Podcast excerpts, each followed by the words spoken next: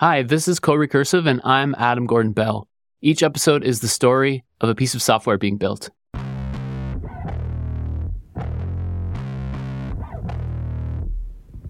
Picture this. I'm sitting at a desk. It's a big metal desk and it has drawers on the one side. And it has to be big because my my CRT monitor is massive. Like it's just huge, right? The, it, we forget sometimes how big these things were. And I'm in a room that's dark because the overhead lights aren't on. It's just the CRT monitors kind of lighting up the room.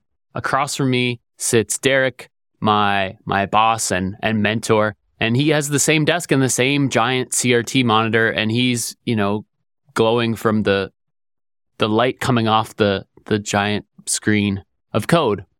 This was my first job when I finished university and I started working as a software developer. And it was a big transition for me. I knew how to program. I thought I was pretty good at writing software, and I, I think I was for my for my level of experience, but I didn't know what it was like to work in an office. I didn't know what it was like to work as a professional software developer. I had so much to learn right? About just how work's done, what's important, how you work in a professional setting with others, you know, sharing code, like even like using source control, writing code that is legible for others. So so many things that I had to learn during this time. And the way I learned it actually wasn't necessarily through through Derek and that job as much as through these online blogs these RSS feeds that I subscribed to and read during the day. These were the blogs of people like Jeff Atwood and Martin Fowler and, and Eric Sink and Paul Graham and Joel Spolsky and, and so many others that they filled up my Bloglines reader. And from them, I learned what it was like to be a software developer. I learned what the expectations were, what was reasonable, what wasn't reasonable. And I felt connected to this greater story of being a software developer of this profession where you get to build things and it's fun and it's great. It was very impactful on my career.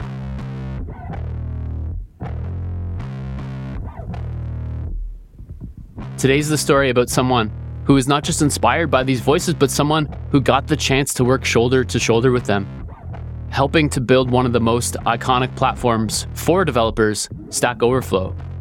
Today we meet Ben, Dunkie Vondery, one of the early developers on the Stack Overflow team. He was there on the front lines as the platform transformed how programmers worked. And he embodies this the spirit, right, of Stack Overflow and its transparency and its playfulness and even later on like some of its struggles to be as welcoming and friendly uh, as it should be. But you, you'll see what I mean. So stick around as Ben takes us on a journey through the creation of Stack Overflow. Get ready for a candid inside look at the birth of the website that would go on to become an essential part of the developer community and the internet, really, as we know it. And it all starts in Berlin, where Ben worked for a PR company. I started following the blogs of both Jeff Atwood and Joel Spolsky, two pretty prolific bloggers in the programming product development space. The one thing that Jeff and Joel and the whole programming world seemed upset with at the time was Experts Exchange. Experts Exchange was a question and answer programming website. I'm hazy on the details, but I think they got sold, and then the new owner like did a whole switcheroo on the community and put put a paywall in front of everything, and then suddenly, you know, pe- people didn't even have access to to the content they themselves had been had been writing, right? you had to find the uh, the link to the the question that you wanted to go to, but then not go there directly, but Google the link and then click Google because if you came from google.com as the referrer, then it would like at the very bottom of the page show the actual answers. So Jeff and Joel had this idea that they could replace Experts Exchange with something new, and they could do it in a way that would prevent this from ever happening again. They could use the Creative Commons. They could use data dumps to give access to all the user generated content. But the idea was that if Stack Overflow ever became evil and did the whole paywall thing, right, which was something that the community was definitely mistrusting about in the early days because they had just seen it happen, they could just take that data dump and somebody else could, you know, put up a new Stack Overflow too and and start from there, right? And not lose any any of the content. So publishing the data dump was a sort of an assurance and insurance for the community that Stack Overflow is not going to do this thing. Ben was in Berlin following along. Joel was in New York and Jeff was on the West Coast, so it's not like they shared an office. So they actually talked on Skype a lot. I don't know if anybody remembers Skype but they had like a weekly call where they discussed where they were, and what they were planning, what their ideas were. And they actually just started recording these calls and put those up as as a podcast. So that's how the original Stack Overflow podcast started, just by Jeff Atwood and Joel Spolsky chatting about their plans uh, with regards to Stack Overflow. And you know, even the name, even the name Stack Overflow came out of one of the blogs. Right, Jeff Atwood posted a a poll on his blog. You know, he has we want to do this programming question and answer site.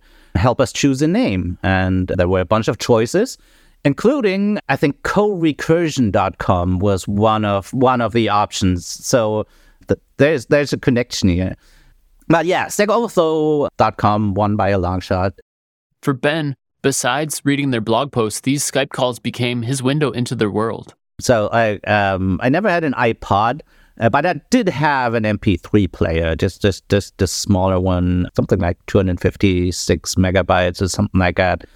That I would put random stuff on, and mostly podcasts. So the Stack Overflow podcast was one of them.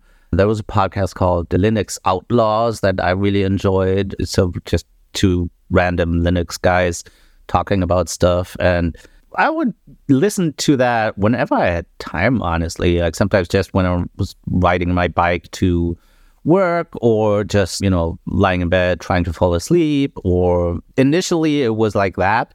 I think the Stack Overflow podcast in particular, I at, I at, at, at some point started actually waiting for the next episode, right? And then, you know, as soon as it dropped, you know, if, if there was nothing super important going on, I would actually going to listen to that, right? Because you know I wanted to know how the how the story continues. And the story did continue. The plan for Stack Overflow played out in Ben's headphones, episode by episode, week by week, episode by episode. I'm I'm not sure I even knew they looked like. To be honest, I I basically knew their voices. This was out there somewhere else, right? I was here in Berlin, Germany, and they were like over there in the U.S. and like in in this whole startup and tech company kind of scene, which was super foreign to me. So that it was a totally different world. And, you know, I was just kind of appreciative of, you know, being able to listen in on some of that. So so this this idea of of being very public about everything, I I I always enjoyed. And you know, kind of also as being a hobby programmer, I, I was kind of interested in getting a little bit behind the behind the scenes idea of, you know, what does it look like to develop a an important website, right? Not just a toy project that I don't know builds pretty PDF reports or something like that, but to hear about all the considerations that went into actually building a product Right? In this particular case, a product that involves a lot of community management questions. They were quoting a, a book called uh, Here Comes Everybody by Clay Shirky religiously at the time, which was like the Bible for, for community management, producty things. If I'm honest, I've never actually read it, but they, they were quoting it a lot. I was kind of impressed you know, like all these, all this time they had to, had spent thinking about all of these details, right? Where I, you know, if if I write a little tool, a little program or something like that, I just do it and then it's done and then I move on. And also, kind of started creating this this image in my head where, you know, these these are basically the gods of programming in, in a way, right? They, they are the authorities in terms of software development that, that are out there, right? These authorities, what they envisioned was something like Wikipedia plus Reddit. right? It would have a gamified point system like Reddit where people would upvote and downvote people and get points. And like Wikipedia, it would have editors that curated things and cleaned things up so that people would find it in Google, just like they do Wikipedia results. And then one day it appeared. Basically, immediately, as soon as Stack Overflow launched its public beta, if you Googled a programming problem, you ended up on Stack Overflow. Like that, that was a thing that happened almost overnight.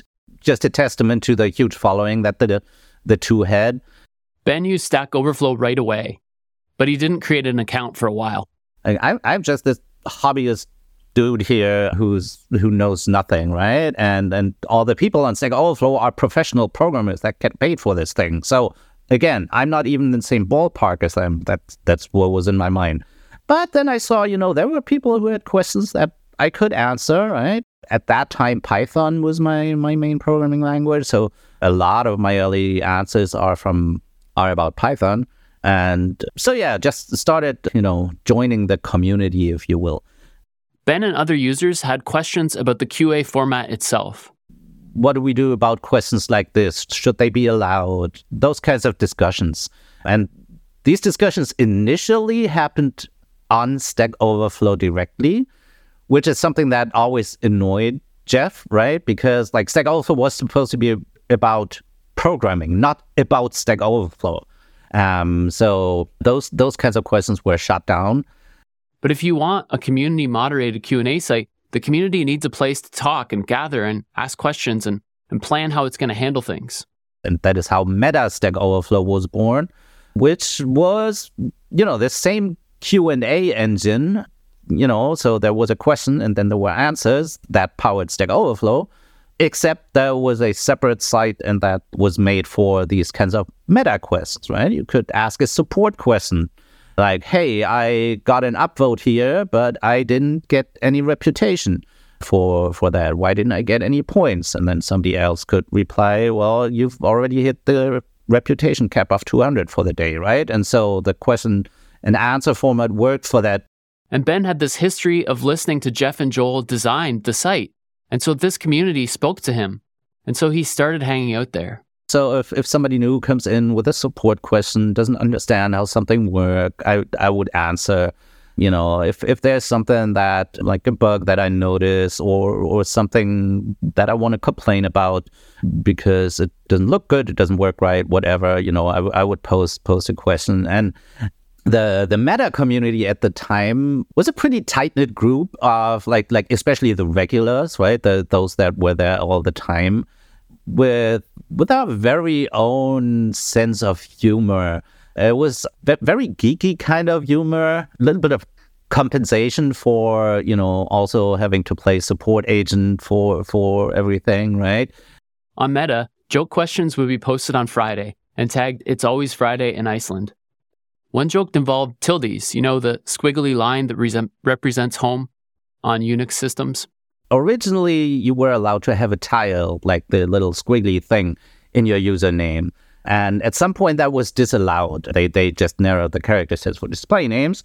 And then I posted a always Friday in Iceland question. I, I wrote it like a like a funeral announcement, right? Dearly beloved, we're gathered here today to commemorate the the the tilde that our friend has lost on this day uh, with an ASCII code of 126. It's the last. It was the last of the printable characters. So in order to commemorate, like write a post here that that makes us remember this this this character that we lost today. So the various meta users jumped in with poems and tributes. Here's one I like. O tilde, O squiggle, O symbolic knot, you who approximate the string before the knot, you aren't alphanumeric enough for Stack Overflow, but I'll see you again at dollar sign home. So like, completely crazy, but that's the kind of fun that we had. It was just something that I was part of, right? It was still a support community, right? And you know, when when we helped people out and answered questions, we were still there to help. We complained about a lot of things uh, it was still out of you know caring for the site right because we felt stack overflow was us and So it was not just about you know the the joking and and the fun part, but also the the caring about this thing, this project called Stack Overflow that we were we were being being part of, and yeah. so so it was definitely a sense of belonging that that that I enjoyed. And then someday I, I don't know if that was a always Friday in Iceland or if it was a real request, but somebody explained uh, complained on Meta that these these identicons, which were just made of like triangles and squares and you know in a very symmetric way, that they are pretty boring. This person was talking about Gravatar avatars that showed next to your username if you never set up a user profile picture. Gravatar has a couple of options too. Instead of show identicons. You could all so these geometric things. They also had an option to show like little hand drawn monsters put together like in a similar way, right? Automatically and based on the number, but uh, a little less boring than than these geometric shapes. Of course, someone jumped in and said Stack Overflow needs their own avatar generator and it should be unicorn based. And I took that as inspiration and did exactly that. So I created a unicorn generator that, that creates unicorn images, random unicorn images, but based on a seed, which would be like that hexadecimal number that, that could be used as a drop-in replacement for for Gravatar. Right? The, the the way Gravatar works, you could actually like tell Gravatar if the user doesn't have a Gravatar, then show this other image instead. So it, it would literally work as a drop-in replacement there. And and like people went nuts. They loved it. Like i got responses from the developers working on stack overflow who thought it was so cool. Then ben got an email from jeff atwood. It's like almost like you know getting an email from george clooney out of the blue right? Wow he's talking to me uh, and and he said, "Hey, we, we really enjoyed your your unicorn thing, and we'd love to use that on April first to replace all the users' avatars on Stack Overflow with unicorn images." And just wanted to make sure that you know your your service could handle that that traffic. And I was like, well, th- this is so cool. You know, I, I wrote this thing and, and Stack Overflow wants to use it obviously I wouldn't have been able to handle the traffic. Like the thing I wrote was running on on the Google App Engine on the free tier. So no no way that would have handled Stack Overflow levels of traffic. So I told Jeff, "Hey, that's so cool, and would would love to, but you know, like th- this is on the free App Engine tier, and we'd have to move that to paid. But at least at the time, you could only go- pay Google via credit card, and I didn't have a credit card and, and whatnot. And and then Jeff said, "Oh, not a problem. Just invite me to the account. I'll, I'll put the company credit card in it, right?" And so, bam, that happened, and suddenly, Stack Overflow's company credit card was attached to my Google account, which was like next level cool. There was like a month to go for until until April first. Stack Overflow sees a massive amount of traffic 200 million visits a month. And a page with 10 answers on it might have 20 people, and that could be 20 avatars. So it's a lot of requests. And so I, I made sure of a couple of things to make sure that caching worked right, right? Because I'd be serving a ton of images and you want to make sure that they actually cached in the browser.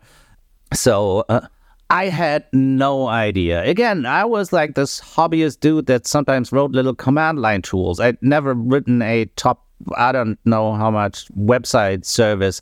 I I couldn't even conceive of like what amounts of traffic I, I would be seeing. And I actually asked Jeff, you know, what kinds of traffic would I be expecting, right? How many how many avatars should I expect to serve and that kind of thing you you also want to make sure that people don't have to re-download the same thing over and over again, right? So you want to have your HTTP caching headers correctly to tell the browser you can you don't have to re-request this. This image is never going to change because it's auto-generated based on the URL.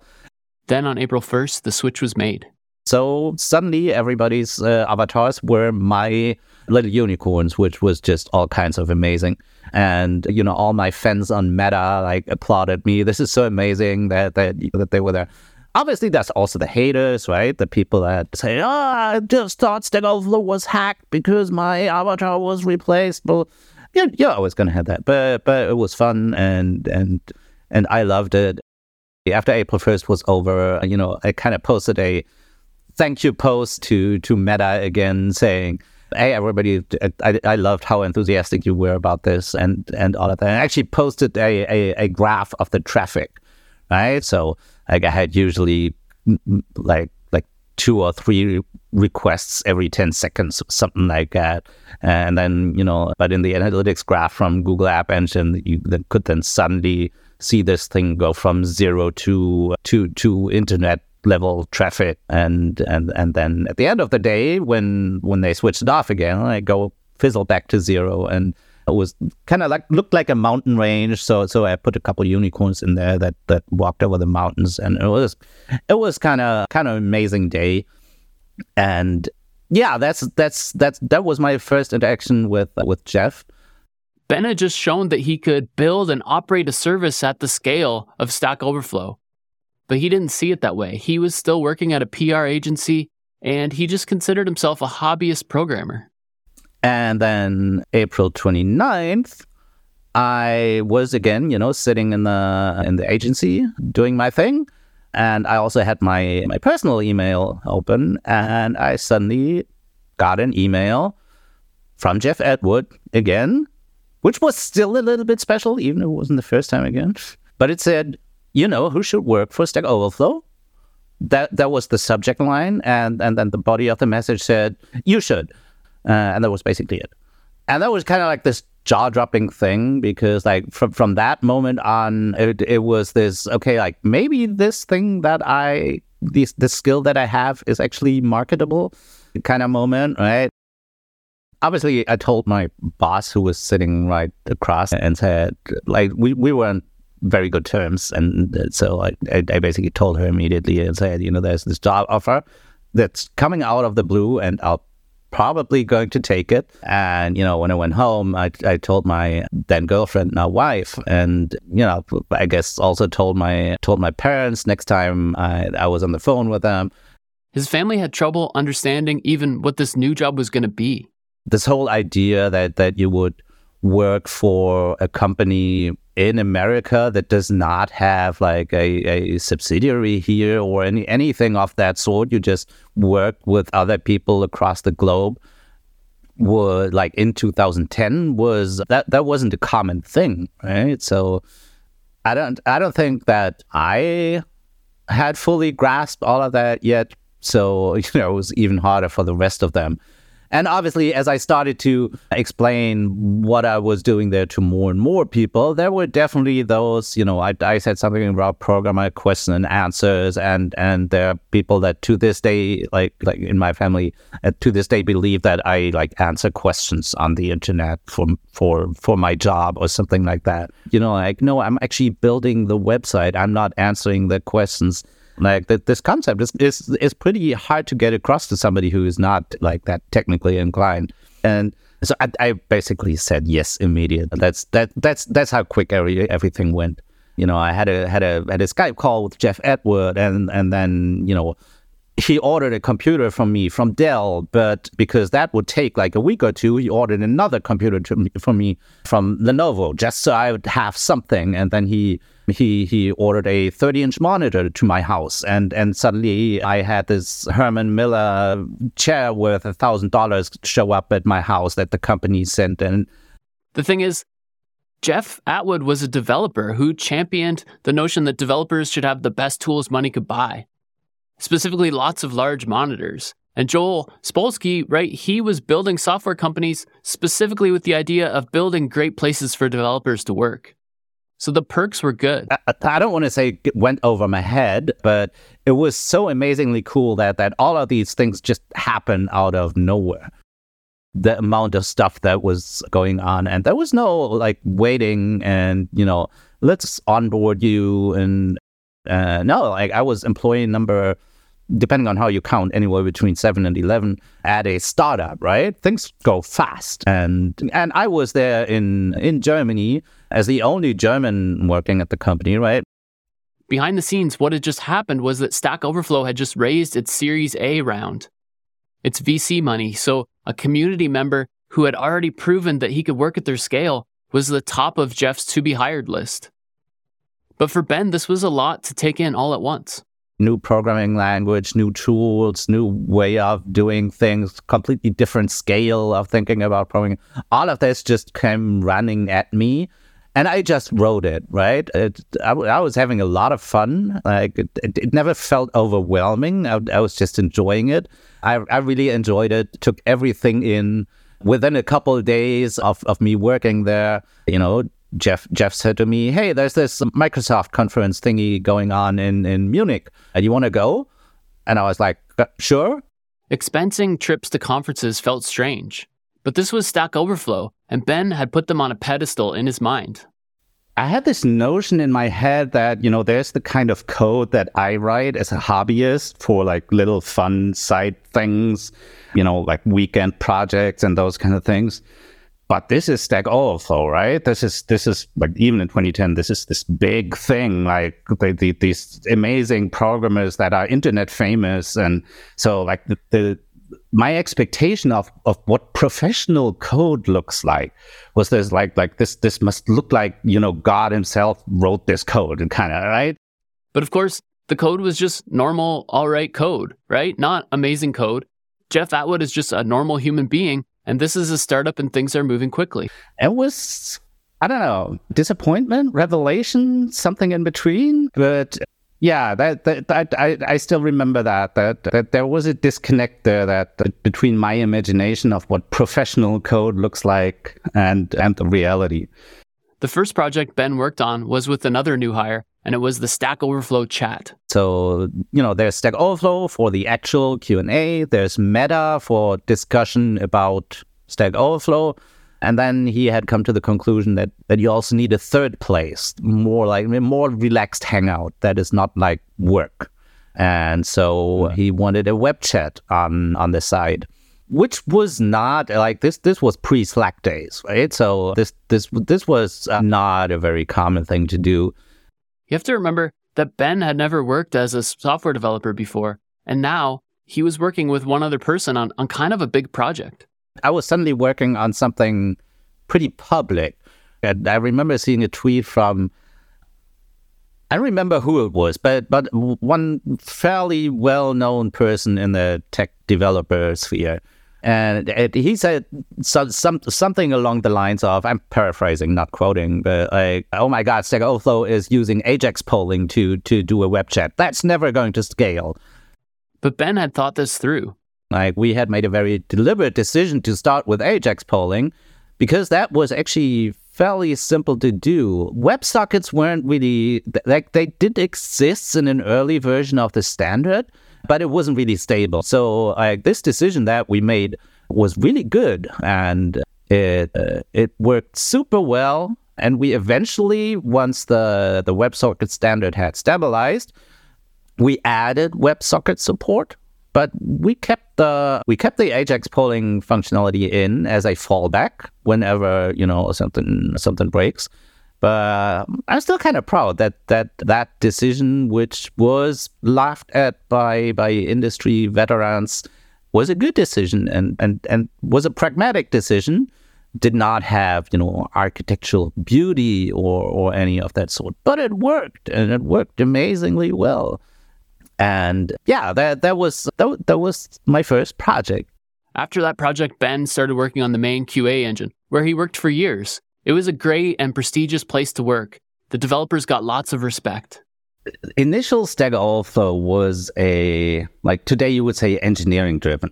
I don't, I don't think that was a word back then, but, you know, Jeff Atwood, engineer himself, right? But also Joel Spolsky, founder of Fog Creek, that was explicitly founded to provide a place where programmers love to work, right? So we were pampered, right? The the the the engineers at Stack Overflow were really put on a pedestal, and which felt great, right?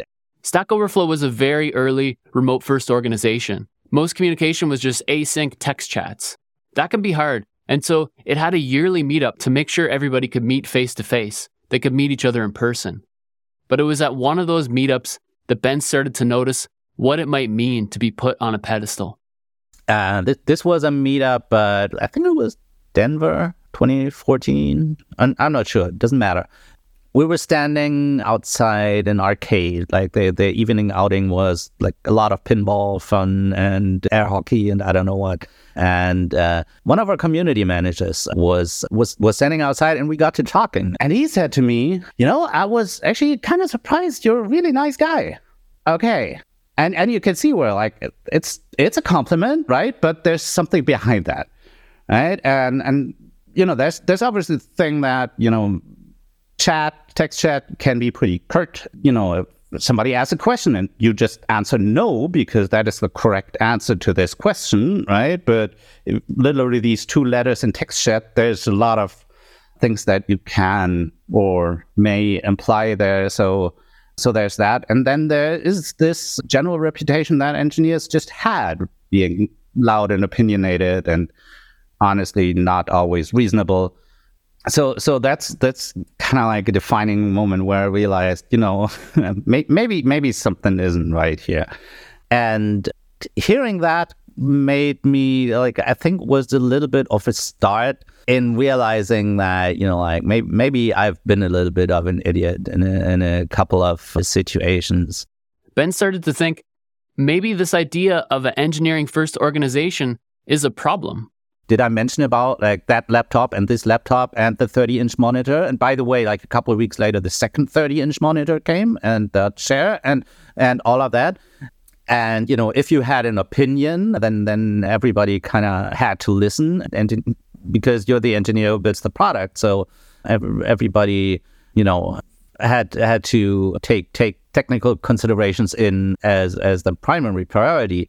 On the other hand, you know, if you were a salesperson back then, you got your second monitor as as a reward for making it through one year at Stack Overflow. And if you were a marketing person, um, you kind of had to brace yourself every time you put out a proposal, a suggestion, a document somewhere, because you just knew that the Google Docs comments were going to overflow with developer opinions um, within a couple of minutes. And, you know, more than once, maybe you forgot that, you know, like everybody here is also doing their job. And so, so for a while, you actually kind of relish it in a way, but but over the years, it becomes clearer and clearer that that's that it's a problem. And by the way, this is not a Stack Overflow specific problem. But what's unique about this situation is that Ben recognized it and he reflected on it and on himself and thought about ways that he could do better. And realizing, you know, like you could be writing all all the amazing code that you want. If you don't have salespeople that sell your stuff, then it's it's it's not worth anything. But on reflection, some of the things that had seemed problematic were also the things that made them succeed in the early days. It's tricky because you know like especially in a young startup right where you're you're, you're a small tight knit group of people like you're you're hiring your first couple product engineers. You want people who are passionate about the thing that they're building there. You want people who, you know, pour their heart into it to a certain extent. Just just wanting to do your job and be paid for it is is fine at a later stage, right? Where you just need people to do the thing that they need to do. But the the, the very first people in a startup, you you just need them them to be excited to to get this thing out there that means you're literally selecting for the people that are going to attach themselves to to whatever it is you're building, right? Be it a Q&A site or else. So so at the beginning you actually want that. And you know, Stack, Stack Overflow has this unique almost thing in the in the tech industry that engineering tenure has been extremely long, right? you know, I've been there for nine years. That was nothing special. A lot of people there had have stayed for a long, very long time. In, in an industry where where a rec- recruiter doesn't blink twice if they see that you've only stayed for a year at your last three companies, having having having a lot of engineers with ten years off of nine years, ten years is is a pretty big deal, and it shows that that you're a great place to work, presumably, right? But on the other hand, it also leads to a lot of we've always done it this way kind of way of thinking. It it creates a situation where it's very hard for new people that come in to to bring in fresh ideas right? Since the devs had such a long tenure the new people were often in other departments so you had a lot of uh, a lot of old timers right? like myself, and you know, add tenure to to opinionated, and you got somebody who's gonna steamroll you if you're a new marketing person that just tries to do their job, right? And it it creates this this very unhealthy dynamic in in the company where even if there are no assholes, people are just careful and and by default assume that they're gonna get an asshole response because um, engineers being very direct and curt and opinionated is, you know, what, whatever you put out there, you're going to hear about those opinions. It's an interesting case of unintended consequences because a great place to work should really be great for everyone. But sometimes egos can just get in the way. There was this one thing, the, the, the name of the team uh, that worked on the actual Q&A engine, right? So the quote unquote real Stack Overflow. Obviously, we also had other engineers, right, who worked on like internal things or on the the, the talent product and, and, and that kind of thing, right? So, but but the team that was working on the Q&A engine was originally called the core team, right? It was the core Stack Overflow team. And I was on that team, right? And and uh, and one day our manager came came into chat and uh, said, you know, we're we're thinking about renaming the core team to Q and A team because it kind of like it, it has this favoritism thing, right? That that that it kind of implies in a way. And I went I, I don't want to say I went apeshit. Not that bad, but you know, I I was like all up in arms and, and and saying something like, you know, like, are you accusing us of elitism? Because we are not elitist, and you know, like we we respect everybody, yada yada. And you know, like that. A couple years later, when I then read that back, I I so wanted to smack my past past self over the head because it made zero sense it, it wasn't about us, right? It wasn't about us that were being perceived as elitist or not. It was about the fact that everybody else was feeling second class, uh, right? Because that's the core team, like, and and and we're just the rest, right? That was about them and not us. And I think this this whole journey of you know realizing there's there's a lot of not me at the company that are you know trying to do their job as as well as I am. I think that journey kind of began with with that encounter in front of the arcade, uh, which made me just um, you know think maybe one or two times more before um, leaving my opinion somewhere or how I phrase that opinion and just assuming the best, not just the best of intentions, but also the best of the best of ability and skills in, in everybody. So Ben tried to teach himself to assume that others had good intentions, to tell himself that everything didn't always have to be a battle. You know, the the, the more the, the more I realized these things, the more it also became obvious, you know, the, the effect that this had just had on on the culture over the years, right? That it was, you know, again, it it, it wasn't a, a anything about hate or stuff like that, but just tension. So Ben tried to teach himself to assume that others had good intentions, to tell himself that everything didn't always have to be a battle as a PM, you talk to a lot of stakeholders, and um, that also then allows you to, you know, explain to your engineers the viewpoints of, of other people and, and and getting that across. And he also gave a talk about some of the things he had learned about communication and about assuming the best of other parties.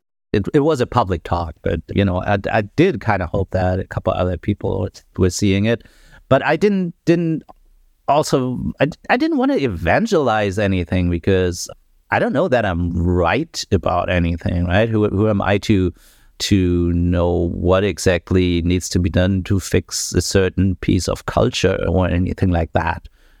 So, what I usually try to do is, you know, just live the the way I think it should be lived, and then you know may, maybe also point that out once in a while, and and then hope that you know if if people consider that a good example that that they're going to follow it, right? Here's the thing: besides working at the PR place straight out of university, Ben had never worked anywhere besides Stack Overflow. So maybe some of the tension he was seeing and the time he was spending reflecting on things was just because he was getting ready to leave.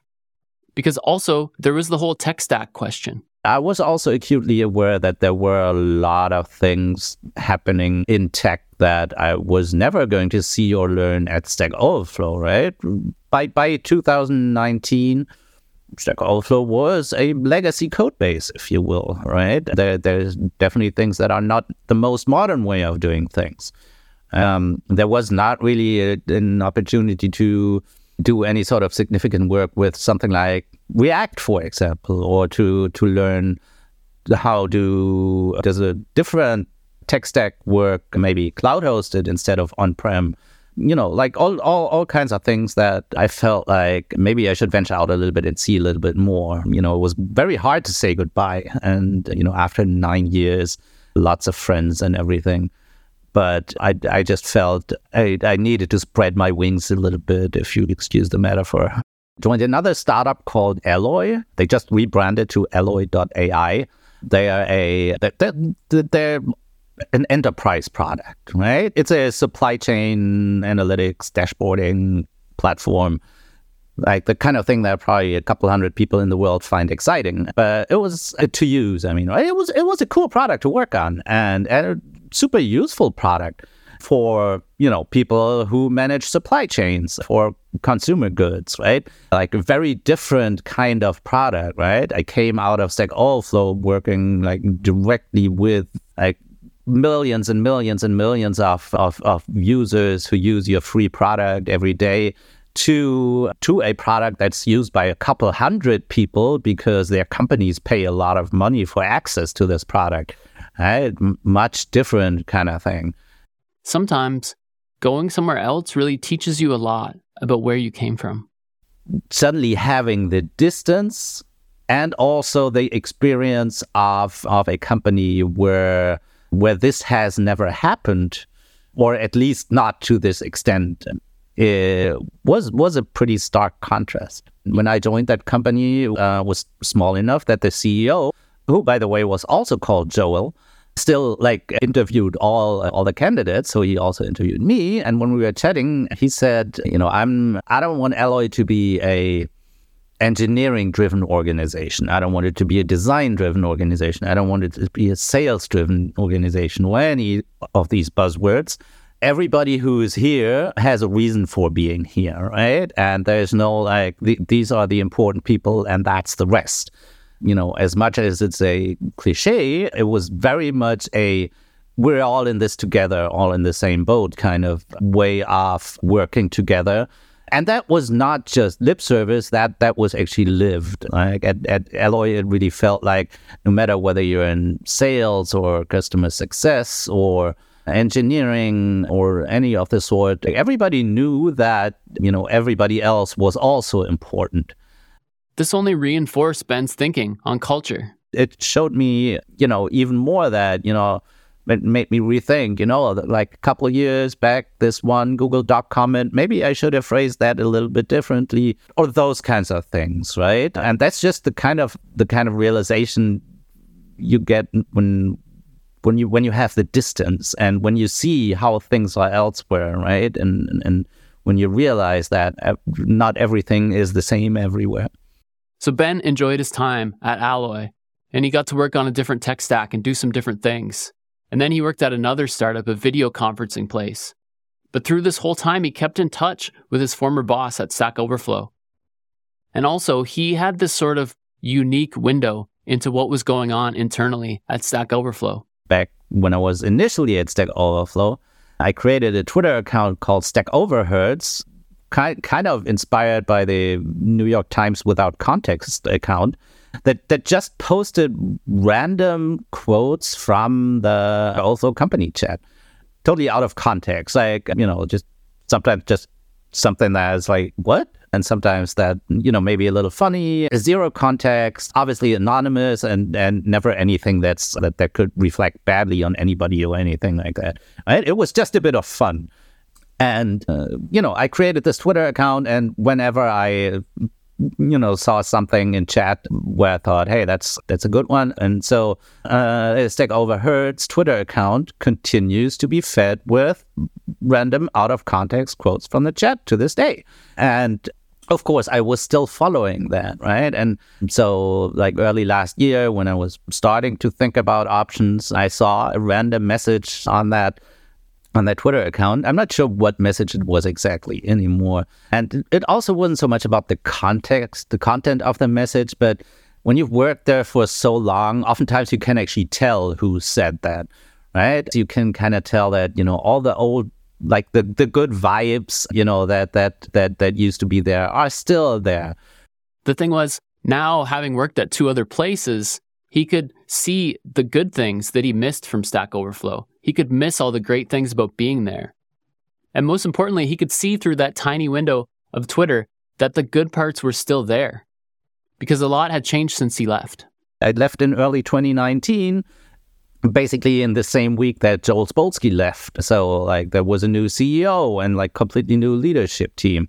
And in uh, 2021, uh, Stack was acquired right? So suddenly it's this is not a startup anymore. Like this is now part of of a bigger company.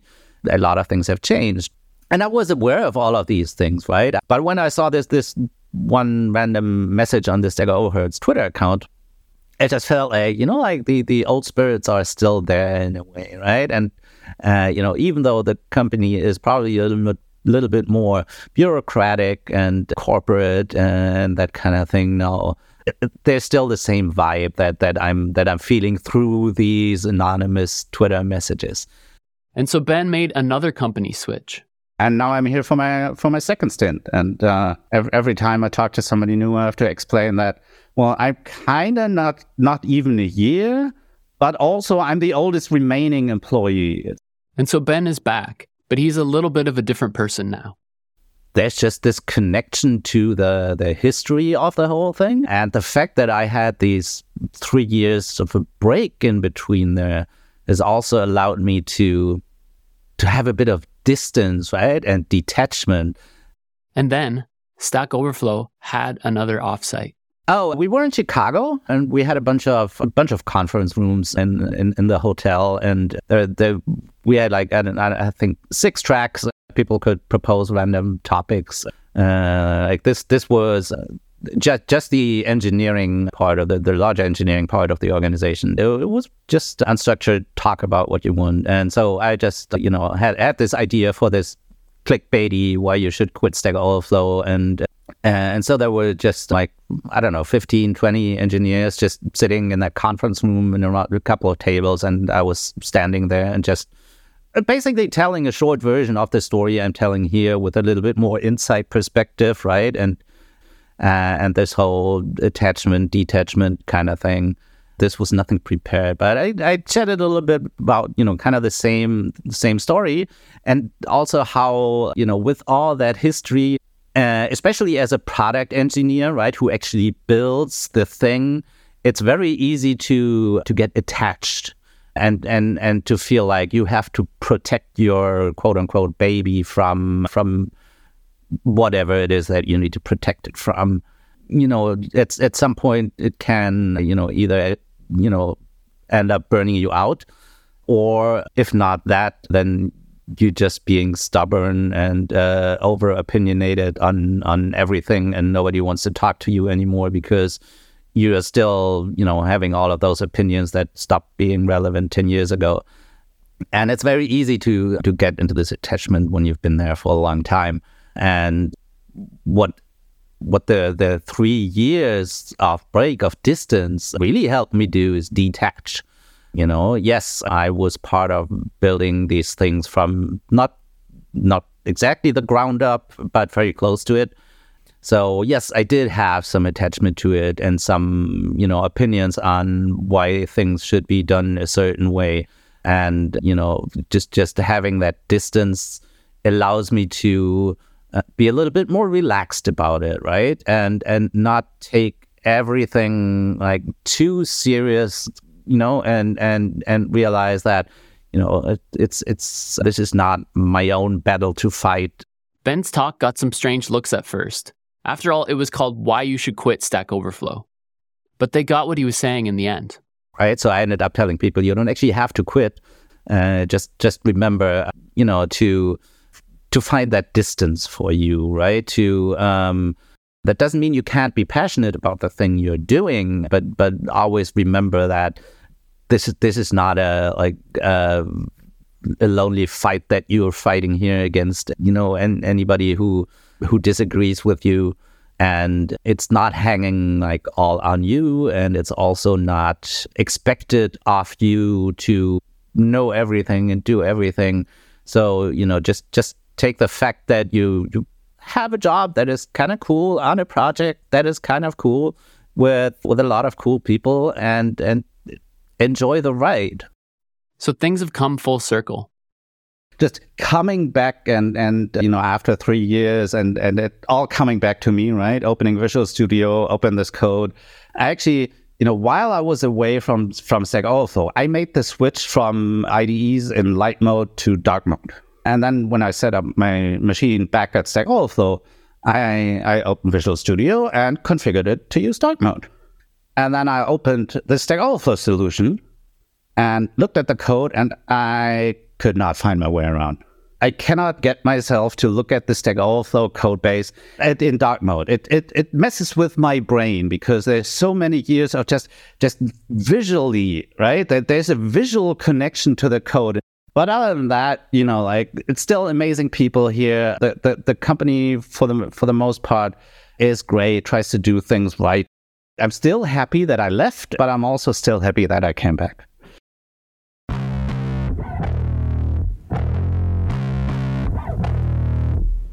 That was the episode. Thank you so much, Ben, who goes by B Alpha online, for your candor. You can find him online at balpha.de culture is not a static thing. And the thing I learned from Ben was that your personal actions contribute to and help shape the organization you work at, regardless of the size. And so, if you see a problem, maybe you can help nudge things in a more positive direction through your own actions. Be like Ben and just be an example of the change you want to see. Also, Stack Overflow is amazing. The, the company that started as an exercise in transparency and community and using the Creative Commons and putting everything out there, it's still open and willing to talk about their internal struggles, which, by the way, are in no way unique to Stack Overflow. A thing we didn't get to cover is Ben, for years after the Unicorn Gravatar thing, was behind the various April Fools projects at Stack Overflow. If you want to hear my take on Stack Overflow, make sure you check out episode 75 of CoRecursive, April Fools is Cancelled, about the banning of April Fools jokes on Hacker News. Also, thanks to another Ben, Ben Popper, who also works at Stack Overflow, who set up this interview. Ben Popper, among other things, runs the Stack Overflow podcast. The tradition that started back with Joel and Jeff and with Ben listening in Berlin is, is still going. It still continues on and it's still pretty great. I've been a guest on there before, so you should check it out. And until next time, thank you so much for listening.